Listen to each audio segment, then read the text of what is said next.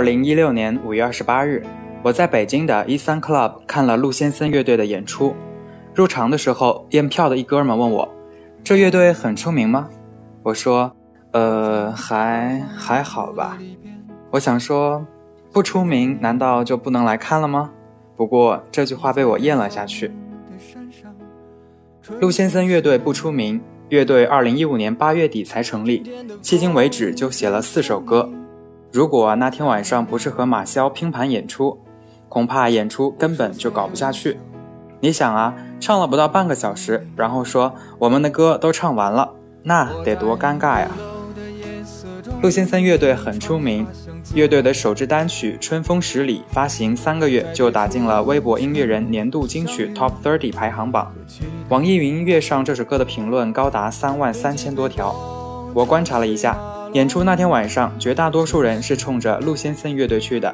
这样一支既出名又不出名的乐队，到底是什么来头呢？网易云音乐的歌手详情里是这样介绍陆先森乐队的：一支说不清楚的乐队。创业公司的老板、建筑师、景观设计师等几个会点乐器的人，在2014年相聚相识，经常一起吃喝玩乐时，感受到特别久违的淳朴与快乐。突然有一天，这群务者正业的八零后，业余时间决定组建陆先森乐队，认真唱起了歌。你听到的声音，它来自我心。感谢相遇。是的，与很多摇滚乐队不同，这支乐队的成员可都有正经工作。为什么中国摇滚乐的平均水平不高？很大一个原因是，在中国玩摇滚乐的有多少盲流啊？嗑药、睡果。这都是这帮找不到工作的蠢货们干出来的。合着会三个和弦就能写歌了，合着会吼两嗓子就是死弦了。我真替你感到害臊。哦，当然了，嗑药睡果的事儿，国外的摇滚乐队也没少干，咱也不必妄自菲薄。不过咱能不能学点人家的好？riff 没学会，飞叶子倒学得挺溜啊。您当朝阳区大妈挺闲的是吧？有本事出张爆款专辑呀！一提写歌就怂了，行，我也不说这些少部分的摇滚败类了，还是说说陆先森乐队吧。陆先森乐队，没错，我没平翘舌不分。陆先森不是陆先生，森是森林的森。为啥叫陆先森呢？因为萌就是正义啊。陆先森乐队的主唱是贝贝，据我观察，这人挺娘的。贝贝不但是乐队的主唱，也是乐队歌曲的词曲作者，所以不要嘲笑娘的人，多看看人家内在。就像贝贝那样，才华横溢，娘就变成了萌。至于为什么说贝贝才华横溢，这我待会儿再说。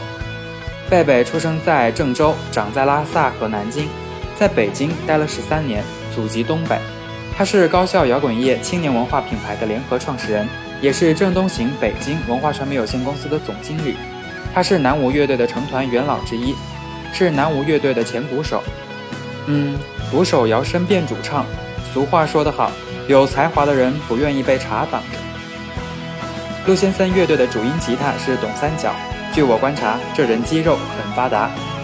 董三角是建筑师，在中国建筑设计研究院工作，建筑设计硕士。陆先森乐队的节奏吉他是杨师傅，据我观察，这人很帅。杨师傅是高级结构工程师，也在中国建筑设计研究院工作，工程学博士。陆先森乐队的键盘是冰冰，据我观察，这人很卡哇伊。冰冰是景观设计师，同样也在中国建筑设计研究院工作。合着中国建筑设计研究院给陆先森乐队提供了一半的人呢。不知道他们的领导是高兴呢还是不高兴呢？键盘冰冰是北京林业大学研究生毕业，是主唱贝贝的正统学妹。嗯，贝贝也是林大毕业。陆先森乐队的贝斯是李斯，据我观察，这人很胖。他是给排水设计师，在中科院建筑设计研究院工作。他也是林大毕业，本科时候就开始弹贝斯，和冰冰、贝贝是多年的好友。他是南无乐队的前贝斯手，据说他做了多年的专业乐手，然后突然用了半年时间去考了一个研究生，还真考上了。嗯，玩摇滚的如果学习能力都这么强，中国摇滚的前途也就光明了。陆先生乐队的鼓手是 PP，据我观察，这人很美。他是海归研究生，是乐队中年龄最小的成员。他从小习鼓，基本功相当扎实。关键是他还从小就是学习尖子生。好啦，陆先森乐队的全部六名成员都已经介绍完毕，你有什么感觉呢？嗯，一帮学霸玩乐队玩的能不溜吗？你们这样让那些混圈子的摇滚学渣们可咋活呀？我在二环路的里边想着你，你在远方的山上，春风十里。今天的风吹向你，下了雨。我说所有的酒都不如你。陆先生的首支单曲是《春风十里》，也正是《春风十里》这首歌，让越来越多的人喜欢上了陆先生乐队。我去看演出那天，陆先生乐队把这首歌放在了最后压轴。在演出期间，主唱贝贝说，在上台之前，他发现场子里来了一个五岁的小朋友，由他的父母陪着。他问这个小朋友说：“你来看谁的演出啊？”小朋友说：“陆先生。”他接着问。你来听陆先生的哪首歌呢？小朋友说《春风十里》。说到这里，主唱贝贝说，有这样一位五岁的小歌迷，他特别的感动。没错，绝大多数人都是冲着陆先生乐队的《春风十里》这首歌来看的演出。春风十里这四个字出自中国唐代诗人杜牧的一首诗《赠别其一》。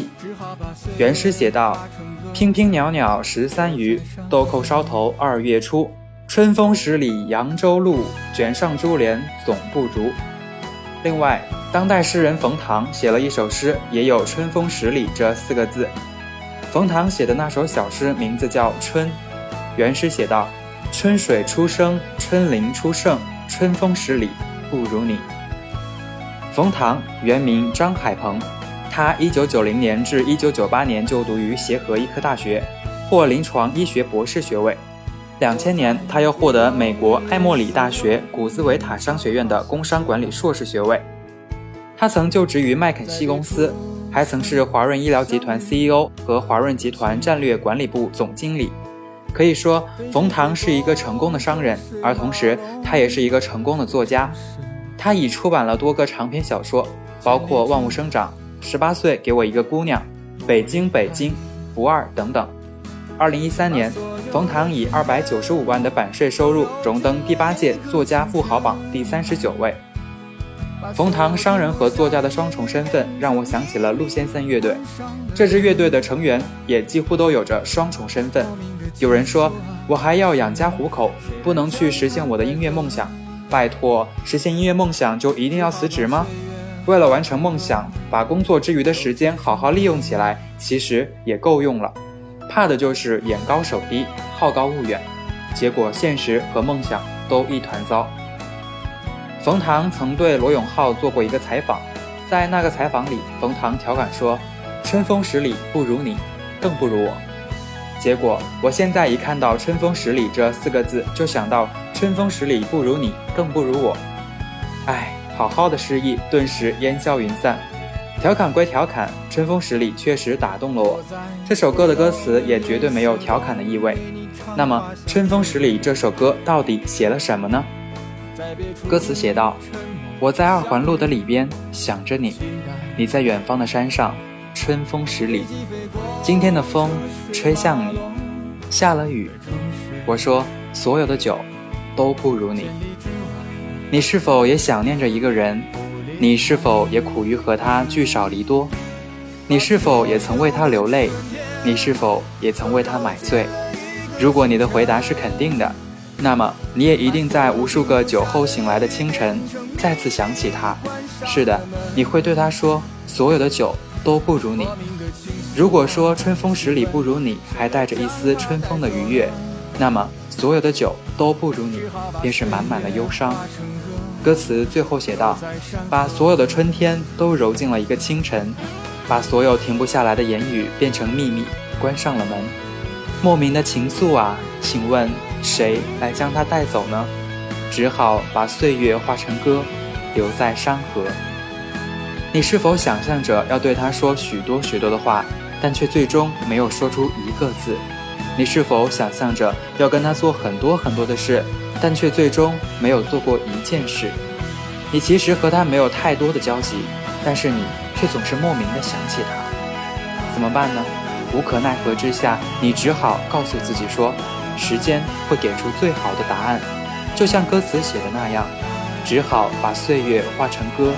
留在山河，也许你对他的爱，他从未感受到，但是山河会记得，而这其实也够了。你曾经那么爱他，这其实已经足够。所有的春天都揉进了一个清晨，把所有停不下的言语变成秘密，关上了门。莫名的情愫啊，请问谁来将它带走呢？只好把岁月化成歌，留在山河。愿有情人终成眷属。如果爱，就不要逃避；如果表白，请说这句：春风十里不如你。你在远方的山上，春风十里。今天的风又吹向你，下了雨。我说所有的酒都不如你。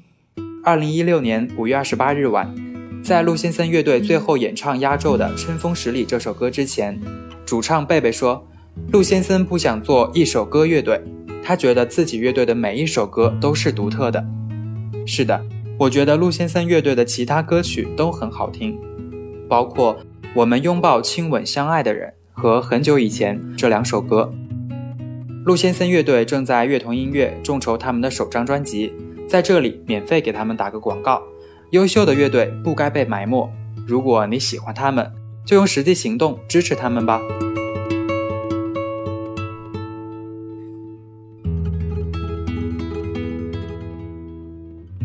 节目的最后，让我们做一个小互动吧。你会对谁说“春风十里不如你”呢？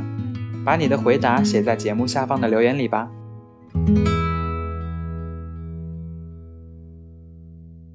那个，我现在还不知道是不是刚才有一个五岁的小朋友，然后有一家人，哦，真的，在哪？在哪？在吗？来举手。然后爸爸妈妈带着五岁的小朋友过来。然后小朋友说那个，然后爸爸问他说：“哎，你今天来听谁啊？”我今天来听陆先生。我说：“那你听的是什么歌啊？”我来听《春风十里》。你知道吗？那种感动是是是，谢谢谢谢谢谢。想妈，想爹了是吧？然后真的特别特别好。我觉得在座的各位也是在今天晚上之后呢，或者平常的时候都在各行各业，是学生，是是工作的人，是每天被生活虐成狗啊都快，或者是驾驭于生活的人，我们也是一样，然后我们也是一样，所以我们能聚在这儿其实还挺好。不管怎么说吧，就是说我们其实走到今天，不是因为一首，我们也不希望。我觉得大家也应该也要成为一首歌的一首歌乐队。杨振刚先生什么呀？就梅杜吧，就是一首歌吃天下的那种乐队。我们不希望，我们一直在往前走。每一首歌对我们来说都是独立的，每一个舞台，每一次站在台上看到杨振刚是不是就只有那一首？就像见到亲人，好像是。就像我们每一次唱歌的时候，唱每一首歌都是我们自己的故事和大家的故事是一样的。所以春风十里就这样了，好吧？大家能一块唱就一块唱，我把它送给一个人。你们把它送给你们想送的人，好吧？春风十里，最后一首歌。